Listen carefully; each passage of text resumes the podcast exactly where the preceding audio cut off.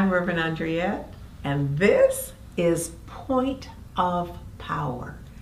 We are focused on the power of intention.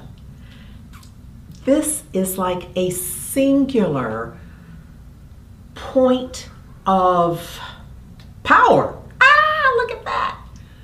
This notion of the power of intention and the way to unlock it through focusing one's attention on it.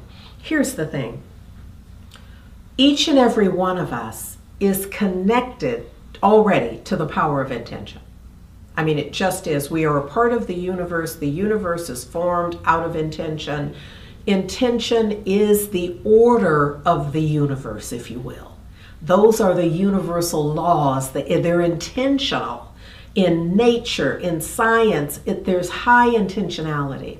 Humans, my sense is because we have free will, we act just like, well, it doesn't matter how we act because my point here is that each and every one of us is connected to the power of intention. So, what that means is everywhere you go, everyone you meet is affected by you. Your energy, the vibration, you, you are radiating energy. You have a distinct vibration always. There's a vibration when you're angry, there's a vibration when you are enthusiastic about something, there's a vibration when you're frightened, there's a vi- any any and every thought and action and feeling has a vibration associated with it, and all of that gets mixed up together. Your thoughts, your feelings, your um, your actions, and all of that is a vibratory pattern. And we are affecting each other. This is how you can leave home with a skip to my Lou and end up sitting next to some folks and begin feeling sad and start wondering, what am I sad about? There is a vibrational field and you are in it. You are putting out and you are taking in. So you're you're not only affecting others but you are being affected by others as well. Here's the thing.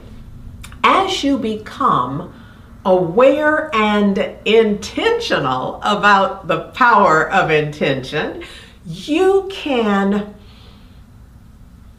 Wayne Dyer says almost magically you'll see yourself creating huge ripples in the energy fields of your for yourself and for others by your presence and nothing more. Once you you at heart and soul, we have set an overarching intention for transformation.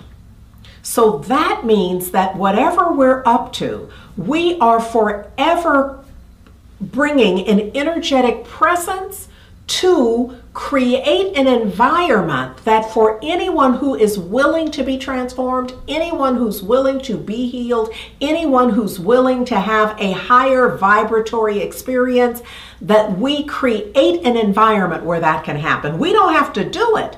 We must be intentional about creating the environment and then offering universal truth principles. And I just have to tell you, well, your point of power is that it works. The realization that it absolutely works.